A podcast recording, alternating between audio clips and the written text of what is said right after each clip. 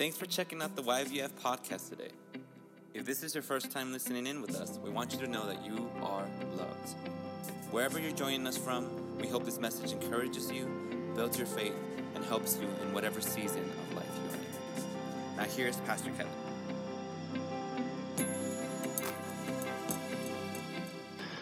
Good morning, Yerington Vineyard family, dear brothers and sisters in the Lord. This is Pastor Kevin, and I'm coming to you from Murmansk, Russia this morning. Uh, I'm recording this uh, message that the Lord's put on my heart for 2023 that I really look forward to sharing with you this morning. Uh, and I'm recording it today on December the 12th uh, from Murmansk, Russia, where we are up above the Arctic Circle in the middle of the polar night where the sun hasn't come up one single time since we've been here over the last week and a half. And uh, believe you me, that's not really easy to get used to uh, coming from sunny Yerington, 11 hours difference all the way here, but I think our bodies are finally starting to adjust. And the Lord has been blessing us on this trip so far, and hopefully we'll share more with you about the trip later. But this morning I want to share this message that the Lord's put on my heart to give to you uh, for this new year 2023. Uh, before I do, though, I want to go back about a year uh, when I shared a message that the Lord had given me for 2022.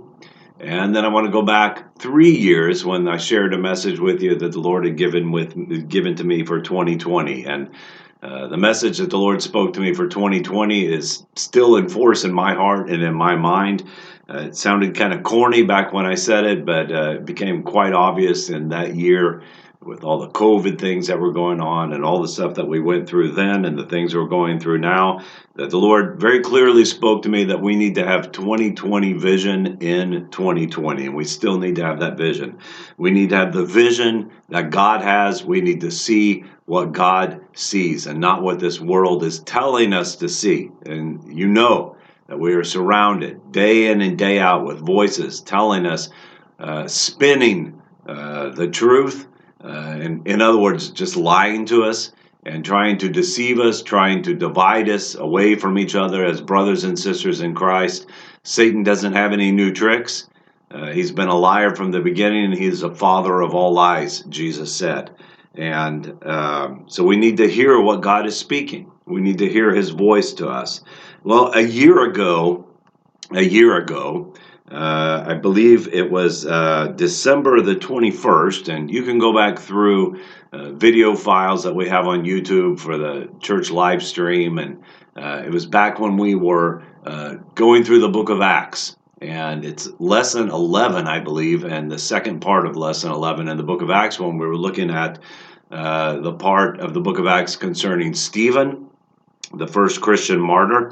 And the Lord put a word on my heart that I shared with you then, and it uh, came from Acts 7:55, where it says, "Stephen, full of the Holy Spirit, gazed intently into heaven and saw the glory of God and Jesus standing at the right hand of God." And we talked about how Stephen had a vision to see what nobody else around was seeing.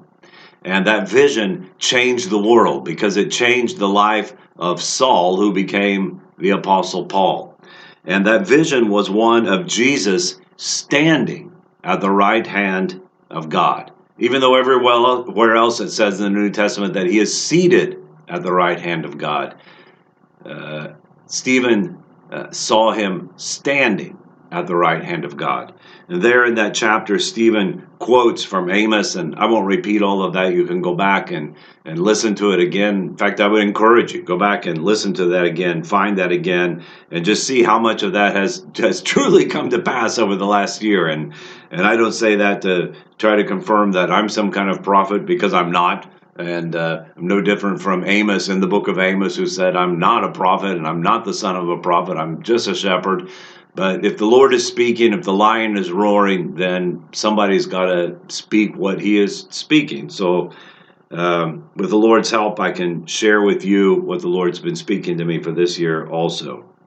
And if we go back to the book of Amos, uh, still just reviewing uh, what the Lord put on my heart for 2022, we read in Amos chapter 9, verse 1, that it says this same thing that Amos says, I saw the Lord standing beside the altar. And I want to ask you this question that I asked you a year ago Do we see the Lord standing today? Do we see that the Lord is on the move today? That the Lord Jesus is coming back?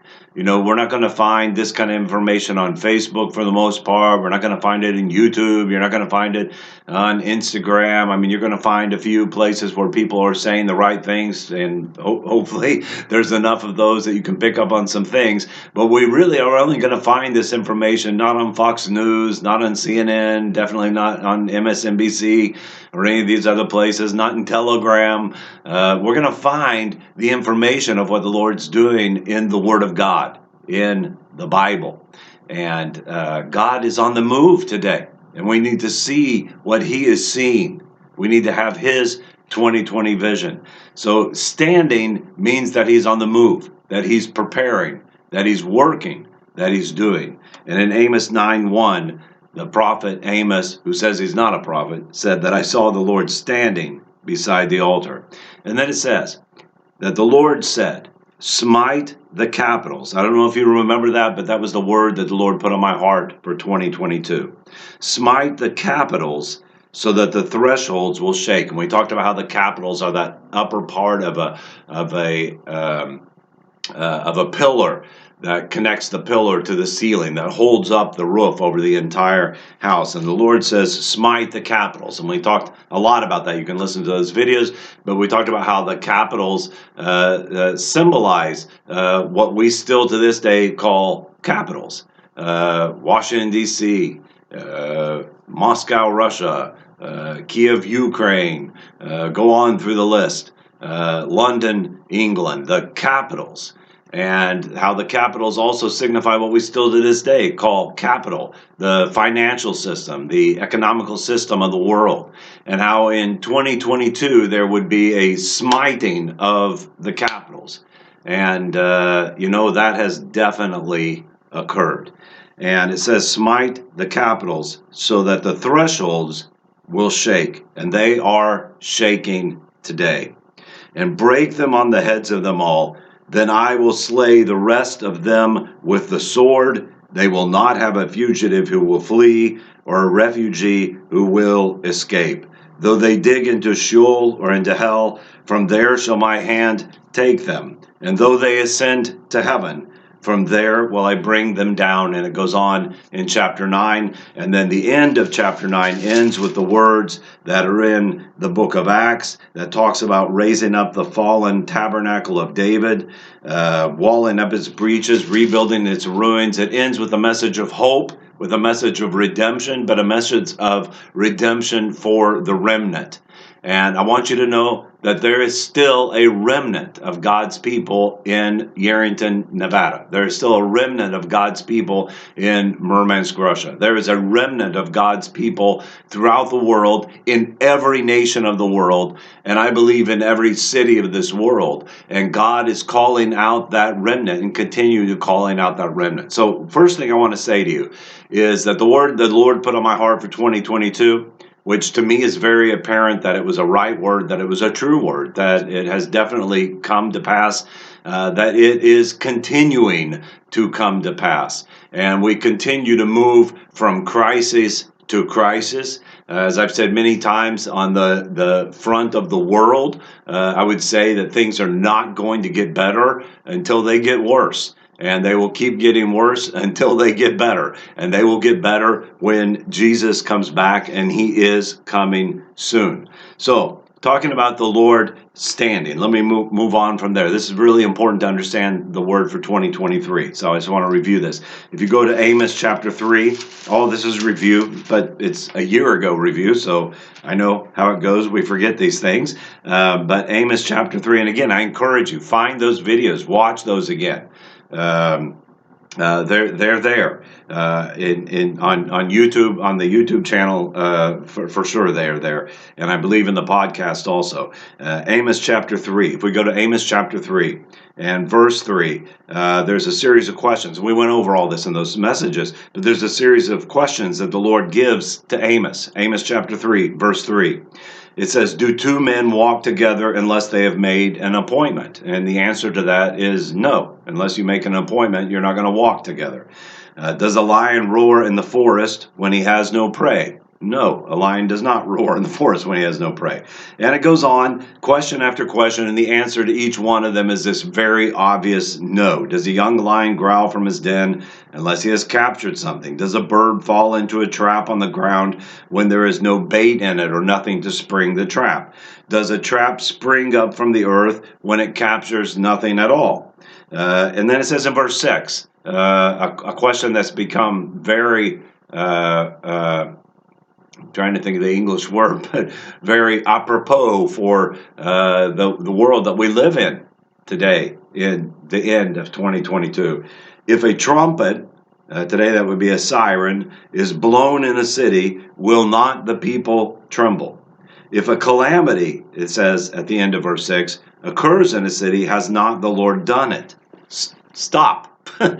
That's the one that we have a problem with every single question that the Lord asks leading up to verse 6, part B, the obvious answer to it is no, no, no.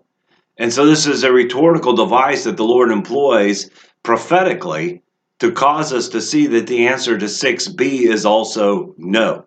We read that unless, uh, I'm sorry, if a calamity occurs in a city, has not the Lord done it? Now, our standard modern uh, evangelical, charismatic uh, answer to that is going to be no, if there's a calamity in the city, then the devil's done it. Uh, our stand, standard, modern, uh, uh, atheistic answer to that is going to be if there's a calamity in the city, then it's just happenstance, it's just circumstance. it's some politician's fault, it's the conservatives' fault, it's the liberals' fault, it's somebody else's fault. It's always somebody's fault if there's a calamity in the city. But the Lord asked this question, a very important question.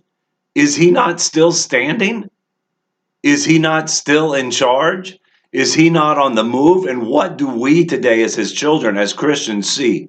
Do we see politicians on the move? Do we see armies on the move? Or do we see God on the move? I saw the Lord standing. So the answer to the question has to be no. If a calamity occurs in a city, has not the Lord done it? And if you understand the double negative here, it means yes, the Lord has done it. Yes, the Lord is still in charge. Can we not see that the calamity happening in our cities today is the work of the Lord? Okay? This is a big challenge for us, but it's an important. It was an, it was a challenge for Abraham in ancient times. And we're going to look at that uh, today, going back to the book of Genesis. So, one of the things that the Lord put on my heart to say uh, in those messages uh, at the end of last year was that everything that is news to us today, and I want you to think back about all the things that were news to us uh, at the end of last year. It's almost it's almost hard to remember. You know, everybody, everybody's talking about Russian troops being uh, amassed on the border of Ukraine, but not in Ukraine. Nobody really thought that uh, things would go to the point that they've gone to, did they? Uh, you know, uh, everybody was talking about January 6th and all, all kinds of things. And all that stuff's still kind of in the news cycle. You know, everybody was talking about COVID. We're still, everybody's still talking about putting masks on you know all that stuff. And i know that's kind of coming back up in the cycle again right now you know but but they're always rehashing the old stuff. But one of the things that the lord spoke to me about then and i know i know that this is true that this has come to pass that everything that seems like it's big news today is not going to be big news at the end of the year. Because here at the end of the year what we're honestly looking at and and i understand that most of you probably do not spend the amount of time uh, listening to uh, mm, how, how, should I put this? But uh, uh, um, uh picking, being being very picky about the things you listen to and listening to the right things to understand exactly what is going on and really listening to what what the Lord is is saying today. But the things that are really happening today is we're we are on the verge of the complete collapse of Sodom and Gomorrah. we're on the verge of the complete collapse of the cities that we live in and of the city state that we have built. And we see this in, in, in the word that that uh, uh, I, I, mean, people talk about nuclear, all-out nuclear war today. Something that hasn't seriously been talked about my entire life. I mean, it's is actually possible.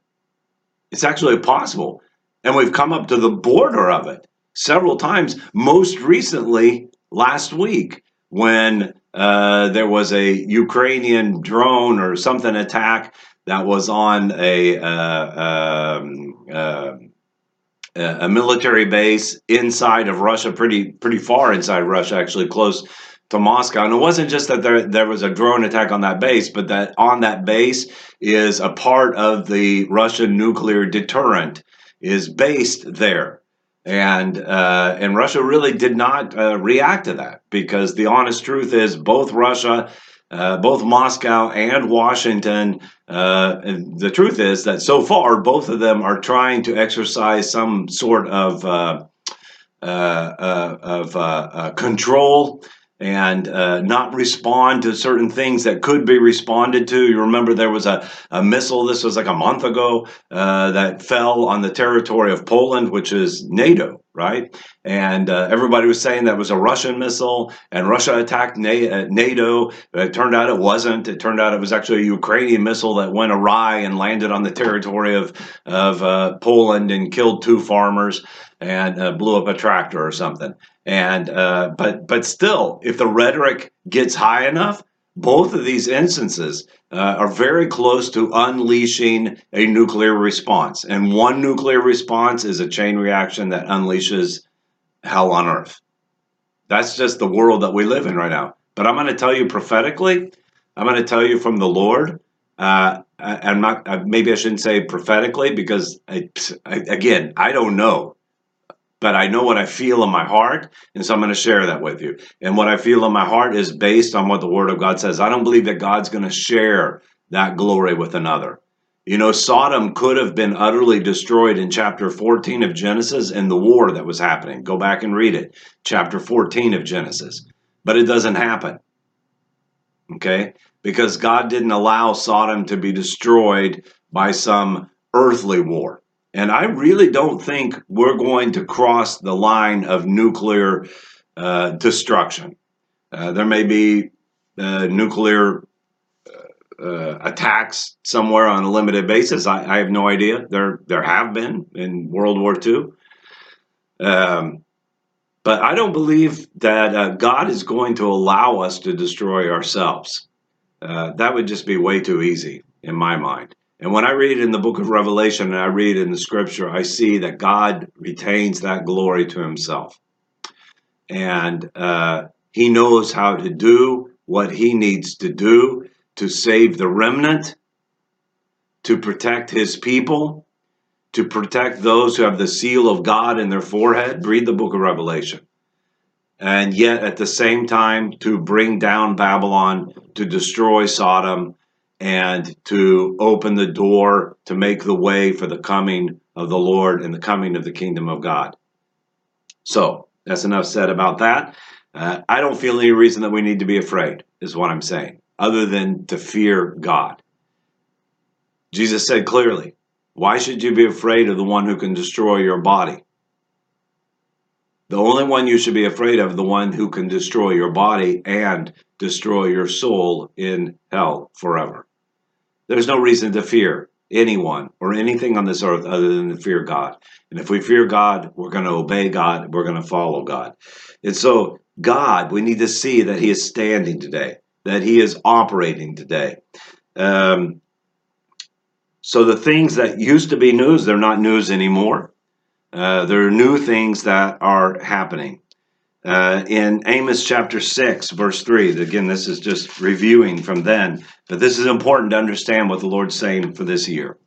In Amos chapter 6, verse 3, uh, the Lord says, Do you put off the day of calamity, and would you bring near the seed of violence? We talked about this a year ago, but we have seen this happen this year. It's going on right now. That there, there truly is, Uh, I'm here in Russia, so I'll quote President Putin, but there truly is an empire of lies today that we live under. And the empire of lies is trying to put off the day of calamity by bringing near the day of war, the day of destruction. This is something that throughout history empires have sought to do when they understand that things are falling apart, uh, things are, quote, going to hell in a handbasket. The best thing you can do is have a big war right? And so you bring this from the most ancient of times to bring near the seat or bring near the reign of violence in order to put off the day of calamity. And yet that day of calamity will not be put off. The empire of lies, it says here in Amos chapter 6, it says here in the book of Amos, thinks it can dwell at ease and in an arrogance, but the Lord swears that he hates that arrogance. It thinks that it can sprawl out on its couches, Amos says, and eat the choicest lambs from God's flocks. But the Lord says he hates that. It thinks it can turn justice into poison and turn the fruit of righteousness into bitter wormwood. There is a fruit of righteousness, there is a justice that was sown in a fruit of righteousness that has grown in our cities and in our nation. But today, that fruit that was sown in tears and reaped with joy, today it is being turned into bitter wormwood and into poison. And God says that He hates this. In Amos chapter 7, it talks about a plumb line. We talked about this then also. And how God has a plumb line that is plumb with the city of God. And God chooses to bring judgment against Israel, and Amos is able to avert that judgment by his intercession and by his prayer twice. We've gone through cycles of judgment in the United States. We've gone through cycles of judgment in Europe and in this world that we live in today. And these things have been averted by the prayers of God's people. Sometimes we don't understand how powerful our intercession has been. But ultimately, if the walls are out of plumb, with God's wall, with God's plan, when the capitals are smitten, when the capitals are struck and the thresholds are shaking, the wall is going to come down because there's no way to build any further upon something that's standing on the sand.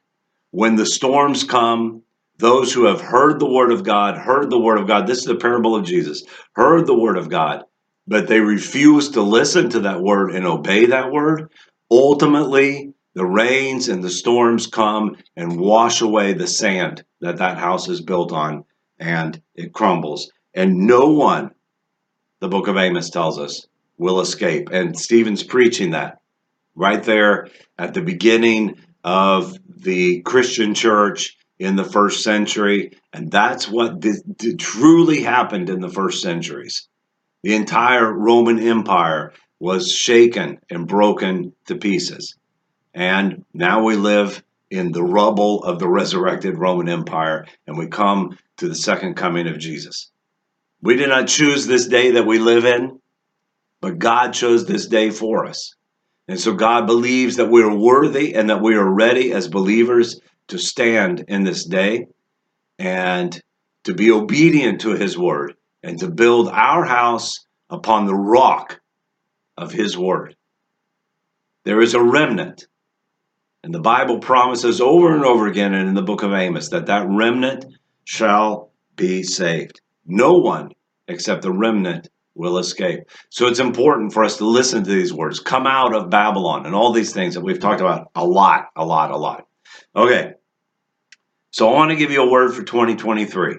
All right. But I had to say all that this first 25 minutes of the message. I was hoping I'd go through faster, but I had to say all that to get you ready to hear this. Okay.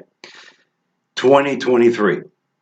If 2022 was, and in my heart and mind, uh, it has truly proven out to be that, that everything we were talking about at the beginning of the year is no longer our focus at the end of the year, then 2023 2023 and this is the, the word of the lord speaking to me personally and for my family and so embrace it for you embrace it for our church whoever's listening to this anywhere you're listening to this embrace this and receive this from the lord because i really believe that this is right for us listen to this what seems unbelievable at the beginning of this year will be incontrovertible at the end of this year. What seems unbelievable today, a year from now, will be incontrovertible. And this is concerning the blessing that God wants to pour out on your life. Yes, there is a blessing that seems unbelievable, a blessing that comes to the remnant, to the people of God sealed in their forehead by the Spirit of the living God, even while Sodom and Gomorrah are being destroyed. What seems unbelievable, what seems absolutely impossible at the beginning of this year, that a year from now it will be incontrovertible. You will not be able to deny it. It will be so obvious. And the only faith you need is faith enough just to say, okay, God, if you want to do it, then do it. But I don't see how that's even possible. Let me share with you from the Word of God. Go with me over to Genesis uh, chapter 17. Genesis chapter 17.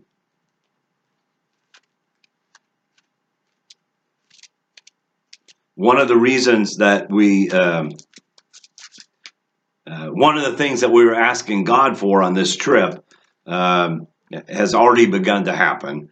And uh, whenever we have an opportunity to go on a trip like this, I'm always asking God for this, but there's just something special this year. You know, it's supposed to be having a little sabbatical here and everything. Well, to me, sabbatical means to really hear from God and just to really uh, have a, a, revelation from the Lord. And uh, I was just believing God that uh, arriving here in Murmansk, that I just begin to hear some special things from the Lord. And uh, as soon as we got here, I was so tired I could hardly wake up. I could hardly get out of bed. I mean, if you've ever made one of those big, long, uh, 11 hour time change type trips, and then you arrive in the middle of uh, the uh, polar night where the sun doesn't come up at all, you just don't want to even get out of bed hardly. I mean, it's really dark here. It's really dark here. And uh, uh, in the city, of course, the lights of the city, Christmas lights are everywhere and all that kind of stuff. But it, it's dark, and and that's somewhat oppressive. But you know, in the midst of that darkness, uh, you you get this this aloneness with God, where He just begins to speak to you. And just pretty much the the first night that we were here, the Lord just there were many things I've been meditating on and thinking on over the past couple of months, and the Lord just came to me basically in a dream. So I don't know, it wasn't even a dream, just came to me in the night, began to speak these things to me that I'm sharing with you right now. And He spoke this to me that if 2022 was a year where you believed something at the beginning and the exact opposite was at the end, then 2023 is a year where you don't believe it at the beginning, but it's going to be true at the end. And if 2022 was about the shaking and the smiting of the capitals, 2023 is about the blessing of the remnant, about the blessing of the remnant, while the smiting of the capitals continues and things continue to crumble around us. Uh, please don't get me wrong. I'm not saying that that's going to stop because it's not. Genesis chapter 17, verse 16. Genesis 17, verse 16. It says, And I will bless her, and indeed I will give you a son by her. This is God's promise to Abraham concerning the birth of Isaac and what he's speaking about Sarah. I will bless her, and indeed I will give you a son by her. Then I will bless her, and she shall be a mother of nations. Kings of peoples shall come from her.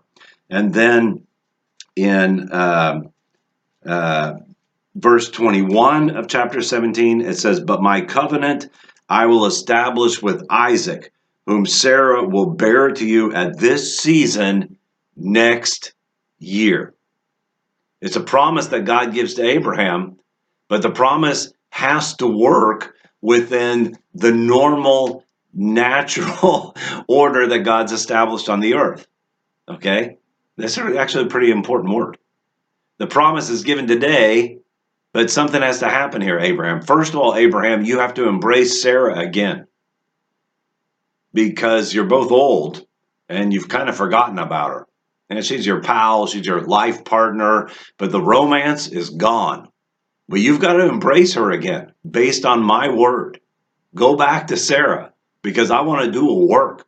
I want to make her pregnant by you. Okay. And then that's going to take nine and a half months for that baby to be born. And so God says, this is going to take a year before it happens.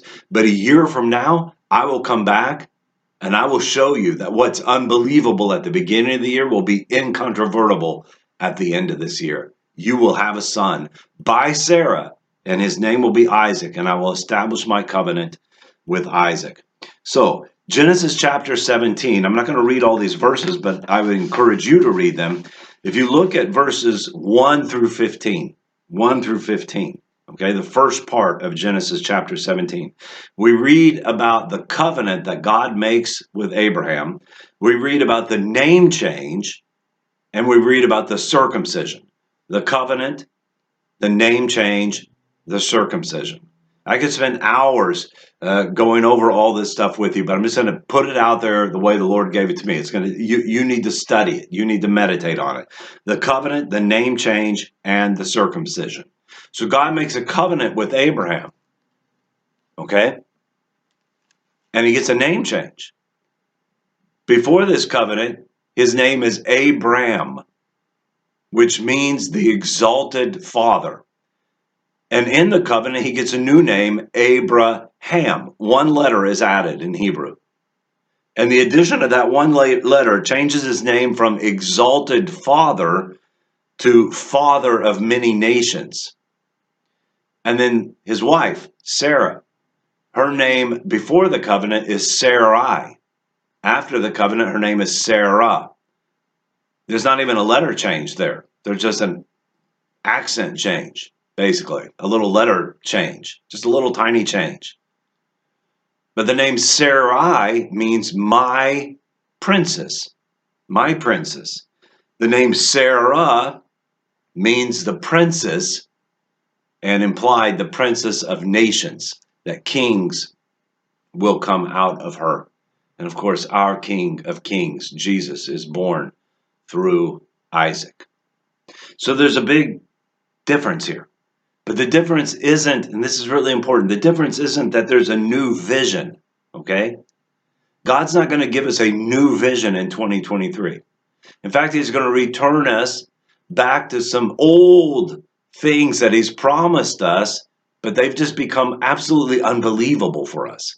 That's just impossible in the current world situation with what's happened at my age. How's that ever going to happen to me now? It's not a new vision, it's an expansion of the scope of the vision. You see, Abram has seen himself as an exalted father. Well, to him, that means only Ishmael, because that's the only son he has. And it means Lot, because that's his nephew. And he basically adopted him as a son. But God expands his vision, the scope of that vision to see that no i'm actually that I, I am not i didn't make that promise to you as uh, just some sort of a metaphor about lot and ishmael. It actually is about sarah and she actually will birth, give birth to a son that will actually be born to you. It's my promise to you. Is still in force even though it seems like it's impossible. So his his his, his vision is expanded you know, before this, she's Sarai, my princess. Now she's a princess who belongs to the whole world. She's a princess of nations. So, not a new vision, but an expansion of the scope of our vision. So that we have, so that our vision that's so small, so compact, so tiny, and keeps getting tinier and tinier year after year because it keeps uh, the circumstances around us keep making it look like this is never going to happen. It's just not going to happen. And so we compromise with the vision. So we say, well, I guess it didn't really mean that. It must have meant Ishmael. It must have meant Lot, you know, or that's good enough for me. You know? At my age, I just take what I can get. I've said that in my life about promises God's made to me about my own family. I repent of that. God, forgive me for saying, well, I'll just take what I can get. Well, if that's the best I can get, then I'll just be happy with it. And we disagree with that. And God's challenging us today at the beginning of 2023. Stop agreeing with that. I made a promise to you, and I'm going to expand the scope of your vision. A name change, a covenant, a name change, a circumcision. We've been born again. We're new creations in Christ Jesus. We're baptized in the Holy Spirit, baptized in the water of repentance, baptized by Jesus and the Holy Spirit. We've been given the gifts of the Spirit. We've been anointed by the power of God. We've been sent forth with a great commission to complete.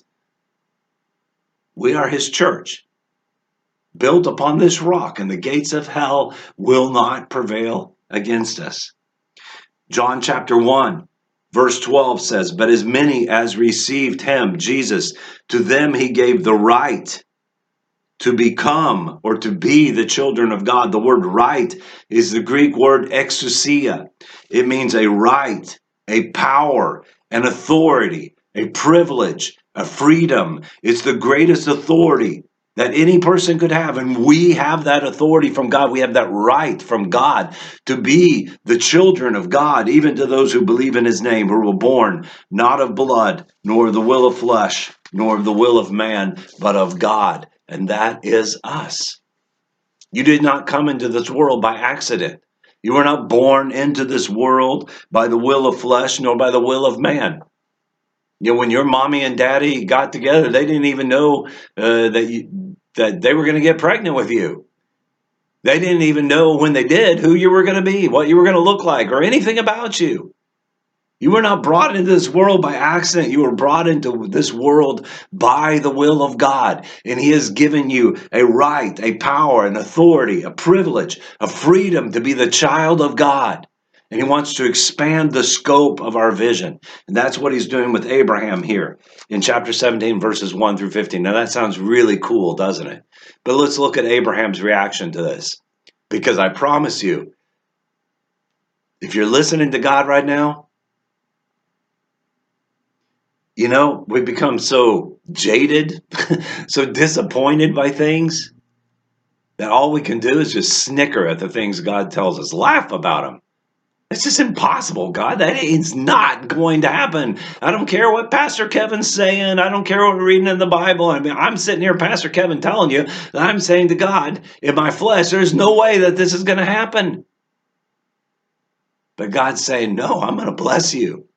All I need from you is just enough faith to say, okay, do what you want to do, and I'm going to do it. Okay? So look at uh, Genesis chapter 17, verse 17. So God tells him all this stuff, right? Everything I've just been talking to you about. And verse 17, it says, Then Abraham fell on his face and laughed. Abraham laughs. He just laughs out loud. And he says in his heart, Will a child be born to a man 100 years old? You know why he says it in his heart? Because he's laughing so hard he can't even say it with his voice. I mean, this is a comedy. Can a child be born to a man 100 years old? What's the matter with you, God? Are you nuts? And will Sarah, who is 90 years old, bear a child? By the way, let me tell you something. After Sarah died, until Abraham was 120 years old, he kept having kids. He got another wife and had more kids. So, I mean, God really changed them physiologically in their bodies, right? God made it possible for them to embrace the promise He was giving to them. Why does that seem so impossible to us today? I want to tell you, 2023, if you'll believe this word, believe this from God. The thing that seems impossible to you today, go ahead and laugh about it. Let it be impossible to you.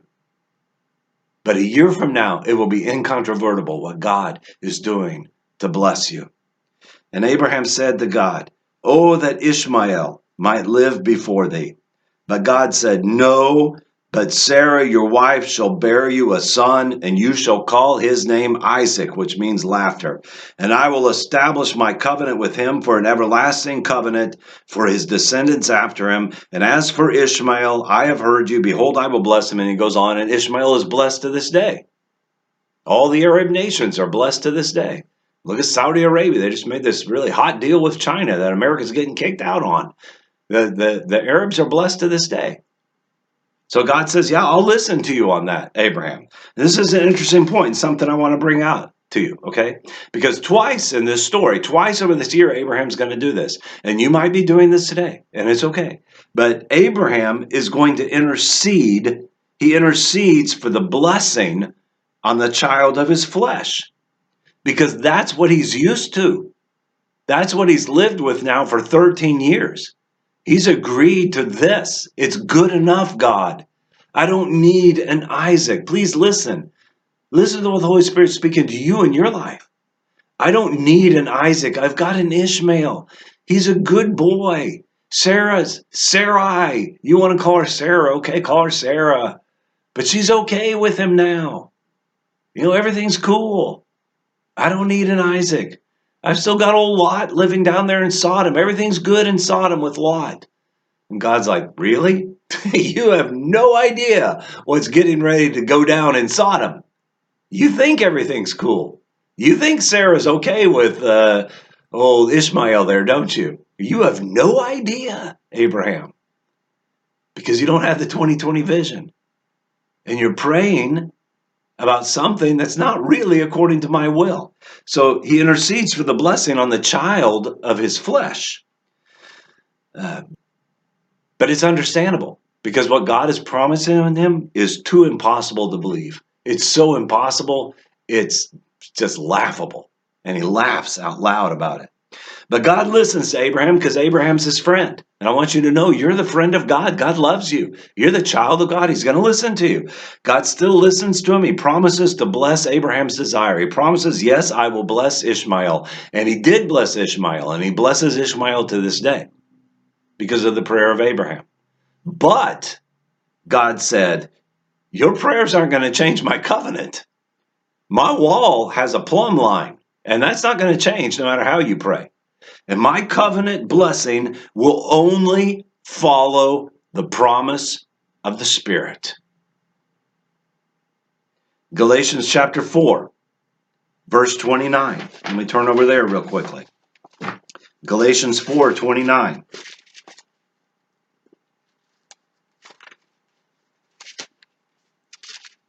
Galatians chapter 4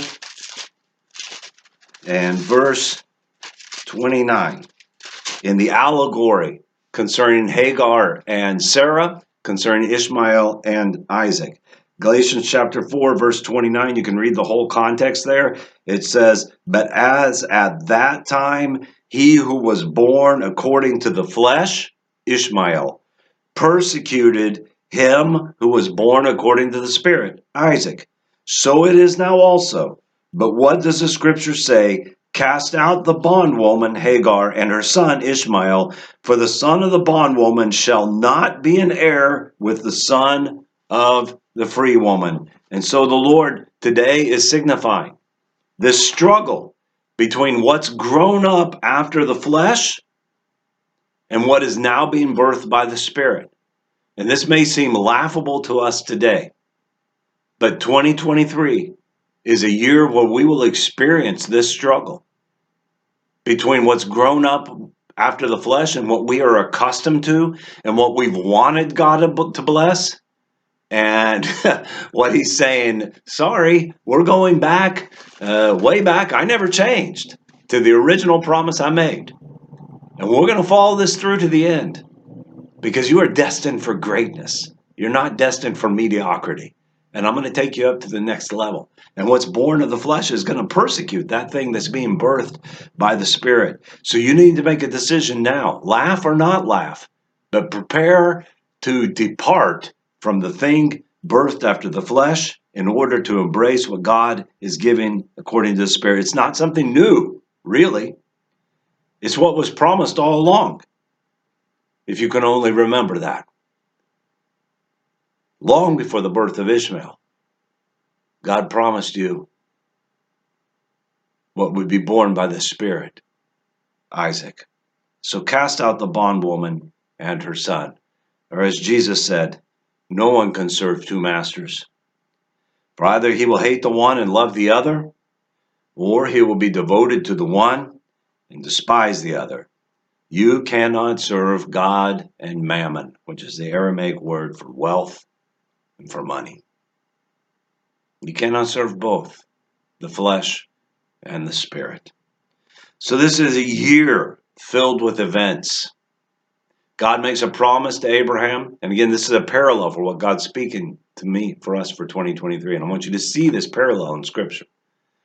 He makes a promise to Abraham at the beginning of the year. It's unbelievable. Abraham can only laugh about it, but it will be incontrovertible at the end of the year. Yet that year will be a year of great events on many different fronts. Uh, go with me to chapter 18 of Genesis. Chapter 18.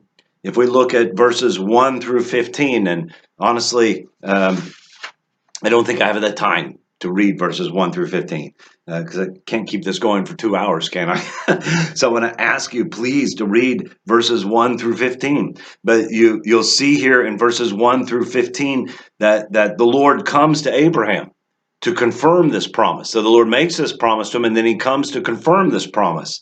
And it says in verse 1 that the Lord appeared to him by the oaks of Mamre while he was sitting at the tent door in the heat of the day.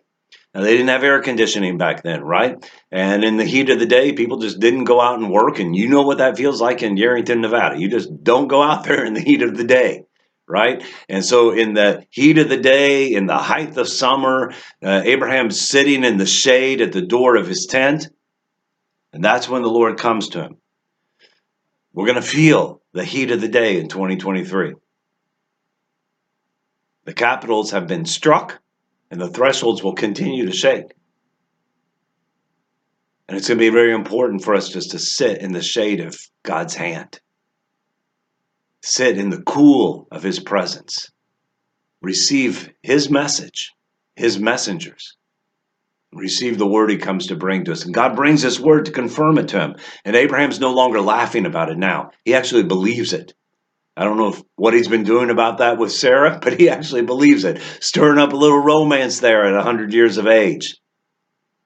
It's just the Bible story. he believes it. But God has a special plan. The messenger, who is really, uh, I believe, and most scholars believe, and the whole text indicates to us that it's the Lord Himself, uh, that the angel of the Lord that comes, there are three angels, and perhaps that's Gabriel and Michael with him. I don't know, but the Lord Jesus himself comes as an angel to Abraham. And he says to him, uh, Where's your wife Sarah?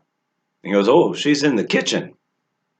And then he says out loud, This is all on purpose. He knows that Sarah can hear him in the tent kitchen there.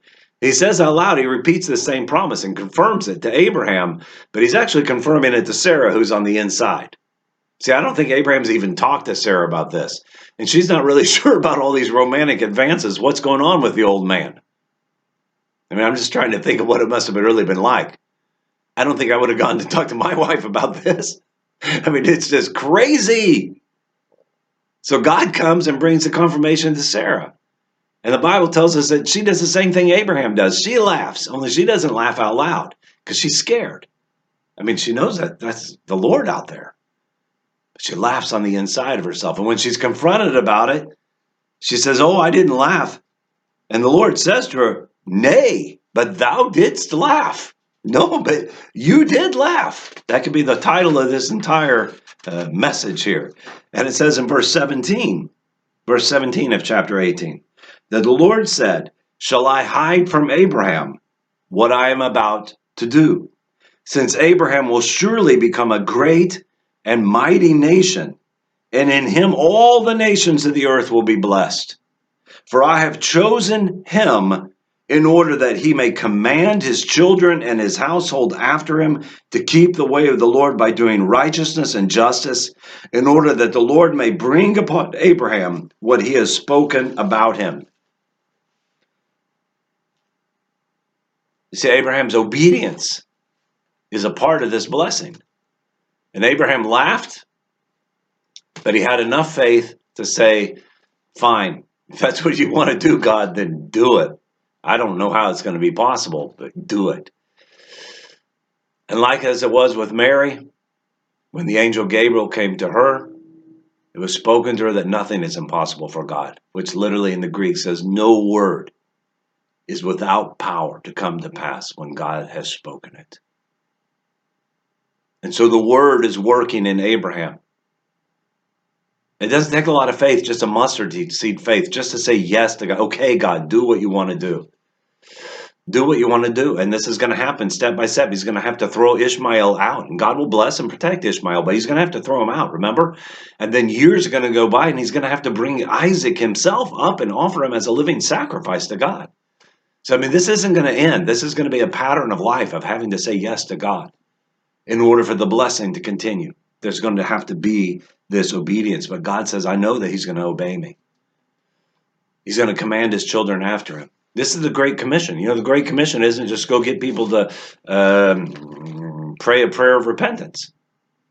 It's to teach them all the things that I have commanded you, to make them my disciples, Jesus said. And he says, I know that this is a man who will fulfill the Great Commission, and I can put this blessing on him. I can give him this exousia, this authority, this right, this freedom to be and to become the child of God and to walk in that authority on this earth. And so I surely know he will become a great and mighty nation. I surely know I will do something great and mighty through my people, through my remnant. And there's a big beginning of that in 2023 for us to say, Yes, Lord. And God says, I'm not going to hide anything from my people. I'm not going to hide anything from Abraham. You know, over there in Amos, if we had read on, and if you'll go back and read that, what we were reading uh, there in chapter 6, it goes on to say that the Lord God will do nothing without revealing that to his servants, the prophets, first. God says, I'm not going to hide this from, from Abraham. And God has not hidden this from us. God says to him, I'm going to smite the capitals. Sodom is going to burn, it's going to come down. Sodom is coming down. And here's the big secret that God's going to share with, with Abraham. And this is really important for you to hear. The big secret is this You, Abraham, privately and personally, for the great plan of salvation that I am working in this world, will have such joy at the end of this year. Everything that's unbelievable today will be incontrovertible then. I'm going to fill your house with joy. I'm going to give you a baby with Sarah, a hundred years old, and you're going to have the strength of a 20 something year old to raise this child. You're going to take this kid hunting. You're going to play baseball with him, whatever it is you're going to do. You're going to be a daddy again. And maybe more importantly, Sarah is finally going to be a mommy. And I'm going to bless your family but I will bless your family at the same time that I am bringing judgment on the world around you. As Sodom burns and the kingdoms crumble, your family will be blessed. I will establish my kingdom. But you're going to see this happening around you at the same time. And it goes on. This whole thing is about the destruction of Sodom. You can read this in chapter 18. And what does Abraham do? He intercedes again, and not exactly according to the plan of God, just to be honest. In chapter 18, verse 23, it says, look at that, chapter 18, verse 23. Uh, it says, Abraham, so verse 22, it says, the men turned away from there and went towards Sodom while Abraham was still standing before uh, God. So look, before I get into this intercession, look at verse 21. It says in verse 21, I will go down now and see if they have done entirely according to the outcry, according to the outcry of the city of Sodom, which has come to me. And if not, I will know. So um, look at chapter 19, verse 13. We'll get right back to this, but look at chapter 19, verse 13. It says, For we are about to, do, you need to read all these chapters. Get this, I just don't, you know, already up to almost an hour right now. We've got to finish this. You've got to read this, though. You've got to meditate on this. Chapter 19, verse 13. For we are about to destroy this place because their outcry has become so great before the Lord that the Lord has sent us to destroy it. So there's an outcry of Sodom. But the cry is not, listen, it's very important. The cry is not just of the city of Sodom. The cry is of all the cities and nations around against Sodom. Okay? We don't like to hear this. We don't want to hear this. But there is an empire of lies. And I'm being very honest with you.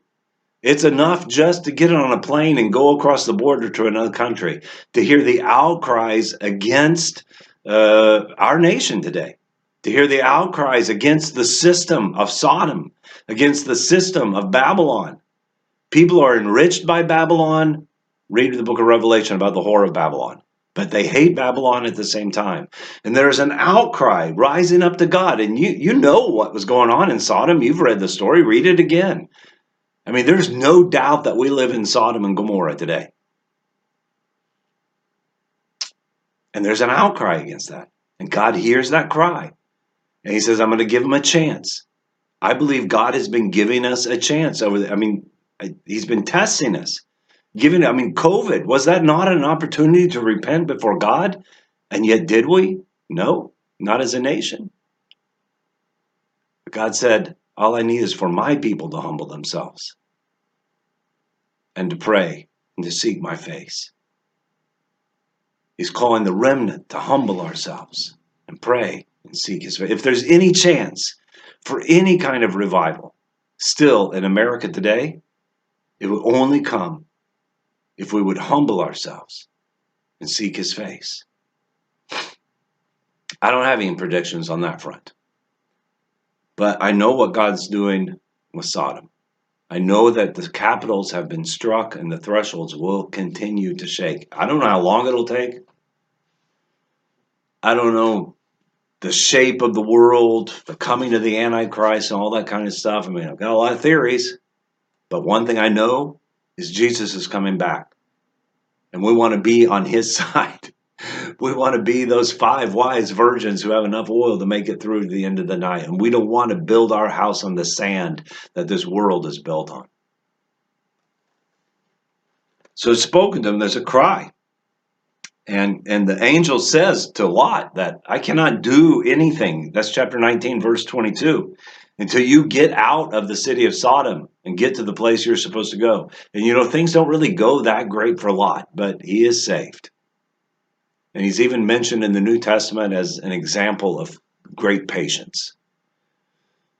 God still listens to Abraham and he saves Lot. But if I could have my choice, and I believe we do have our choice here at the beginning of 2023, I would rather get out of Sodom now and get over to the tents of Abraham. I don't want to be saved as if by fire. I don't want to lose my wife and my kids and my family. I don't want my offspring to be Moab and Ammon, the enemies of God's people.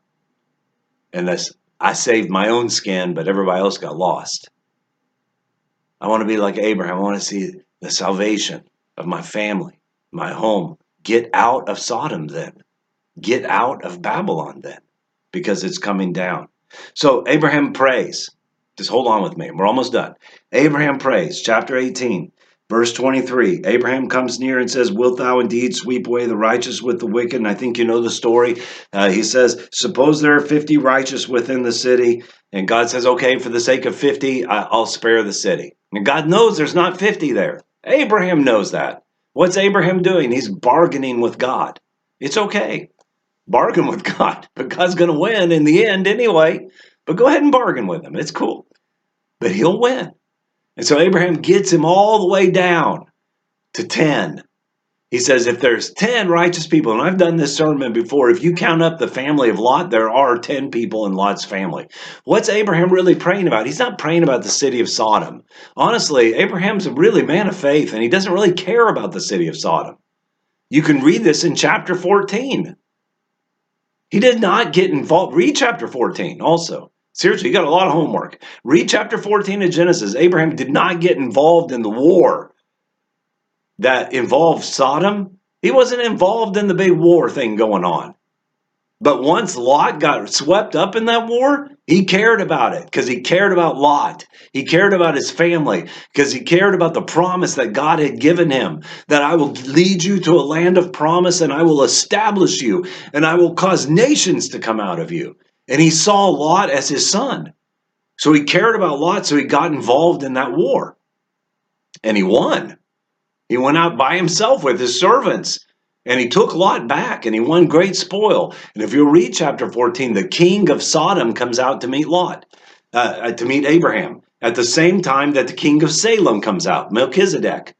And Melchizedek blesses Abraham with bread and with wine.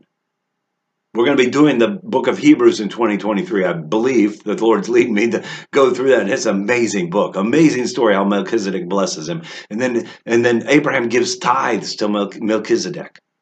But at the same exact time, if you'll read it carefully, the king of Sodom comes out to him also. And the king of Sodom says, I want to bless you. Same thing the king of Salem saying. But Abraham utterly rejects the gifts of the king of Sodom. He says, I don't want anything from you because nobody's going to say that Sodom made me rich. I turn my nose up at you. I reject you completely. Abraham doesn't care a thing about Sodom. He cares about Lot, and that's what he's praying about. But God's already told him the blessing will not be through Lot. So God listens to him. He gets him way down to 10, and God says, Fine, if there's 10, then I'll spare the city of Sodom. But Abraham doesn't understand that Lot's done a really poor job of raising his family in Sodom. Even Lot's wife is not a believer. And so, alas, the city of Sodom is utterly lost. Abraham is holding out for revival, but the revival doesn't come. Not in the way that he wants it to come. His prayers are good and God listens to them, but there's a difference between good and what God is really doing. God listens to him politely, but God knows that what Abraham's asking is not going to happen because there are not 10 righteous people there. God's doing something new. He's birthing Isaac. And then we come to Genesis chapter 20 another homework assignment for you. The same year, all this, all these events happen in the same year. In Genesis chapter 20, we have this whole story of Abraham with Abimelech, who is the king of the Philistines. And Abraham's so afraid for his life that he says that Sarah, who's so beautiful, I mean, imagine she's 90 years old and she's so hot that the king of Abimelech, the king Abimelech wants her. And Abraham's afraid that he's going to get killed for the sake of Sarah. So he says, She's my sister, not my wife. Now, she is his sister, actually. Read the story. It's kind of weird, but the Old Testament. And, uh, uh, but he kind of fudges on the truth there a little bit, doesn't he?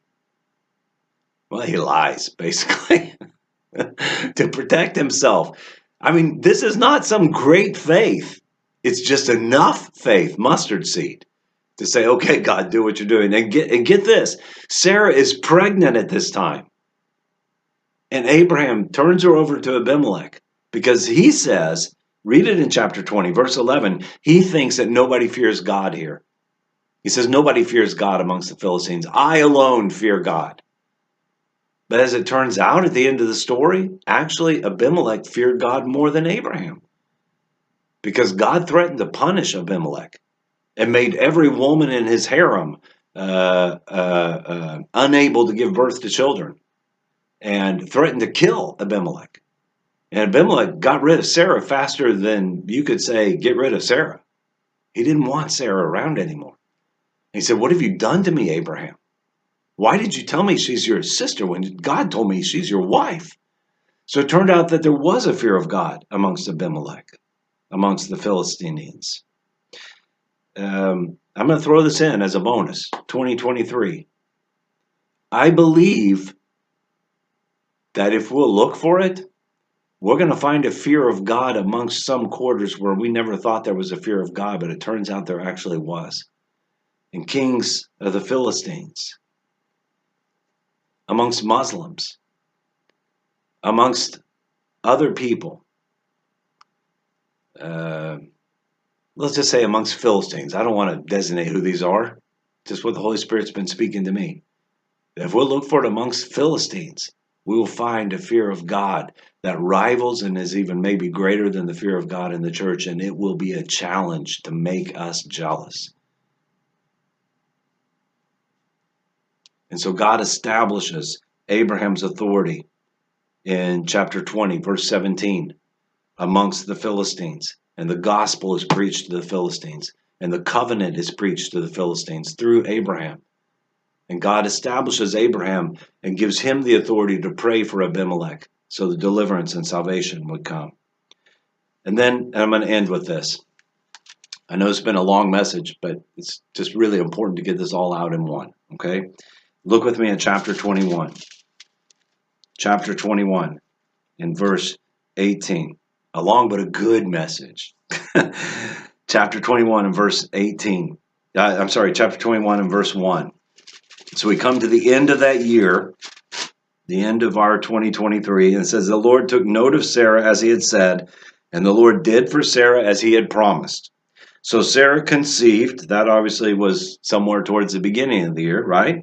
And bore a son, that's the end of the year. All these events, very eventful year. All these things happened during that year. Conceived and bore a son to Abraham in his old age at the appointed time of which God had spoken to him. And Abraham called the name of his son who was born to him, whom Sarah bore to him, Isaac. Then Abraham circumcised his son Isaac when he was eight days old, as God had commanded him. Now Abraham was 100 years old when his son Isaac was born to him, and Sarah said, God has made laughter for me. She's still laughing, but this is a different laughter. It's a laughter of joy. Everything that seemed impossible is now incontrovertible. God has made laughter for me. Everyone who hears will laugh with me. And she said, Who would have said to Abraham that Sarah would nurse children? Yet I have borne him a son in his old age. And then if you'll read on, please read on. That's when she says, Now get rid of Ishmael. Hey, no way my Isaac is growing up with that Ishmael. No way that the child of the promise, the child of the Spirit, is going to grow up with the child of the flesh. You cannot serve God and mammon. I'm going to end with one place that I've turned to quite often over this last year, and it's Psalm 2. Why are the nations in an uproar, and the peoples devise in a vain thing? The kings of the earth take their stand, and the rulers take counsel together against the Lord and against his anointed. Let us tear their fetters apart and cast away their cords from us. He who sits in the heavens laughs. Ha Ha ha ha! The Lord scoffs at them. Then he will speak to them in his anger and terrify them in his fury. But as for me, I have installed my king upon Zion, my holy mountain. I will surely tell of the decree of the Lord. He said to me, Thou art my son, today I have begotten thee. Ask of me, and I will surely give the nations as thine inheritance, and the very ends of the earth as thy possession. Thou shalt break them with a rod of iron, thou shalt shatter them like earthenware. Now, therefore, O kings, show discernment, wisen up. Take warning, O judges of the earth. Worship the Lord with reverence, and rejoice with trembling. Do homage or kiss, literally, the Son lest he become angry and you perish in the way. For his wrath may soon be kindled. How blessed are all who take refuge in him. Last word follow the laughter of God. Sarah said, Everyone who hears me laugh will laugh with me. God is saying, Do you hear him laughing in the heavens? Do you see that he is making the nations to be his footstool? That he is executing his plan and his will? Do you see the Lord standing today? Then follow his laughter. Laugh together with him. Embrace the joy that he wants to give you, the promised child that he's bringing from long ago promise, bringing to fruition in our lives the blessing of the Holy Spirit. For there is a remnant, and we want to be in the company of that remnant who take refuge in Him and how blessed are all those who take refuge in him. Happy New Year. May the Lord bless you. Amen. We hope you enjoyed the message. Before you leave, we want to remind you that if you want to continue receiving updates on new sermons, that you subscribe to our podcast. If you want more information on how to contact us, make sure to check out our website at UrringtonVineyardFellowship.com. And we'll see you next time on the YVF podcast.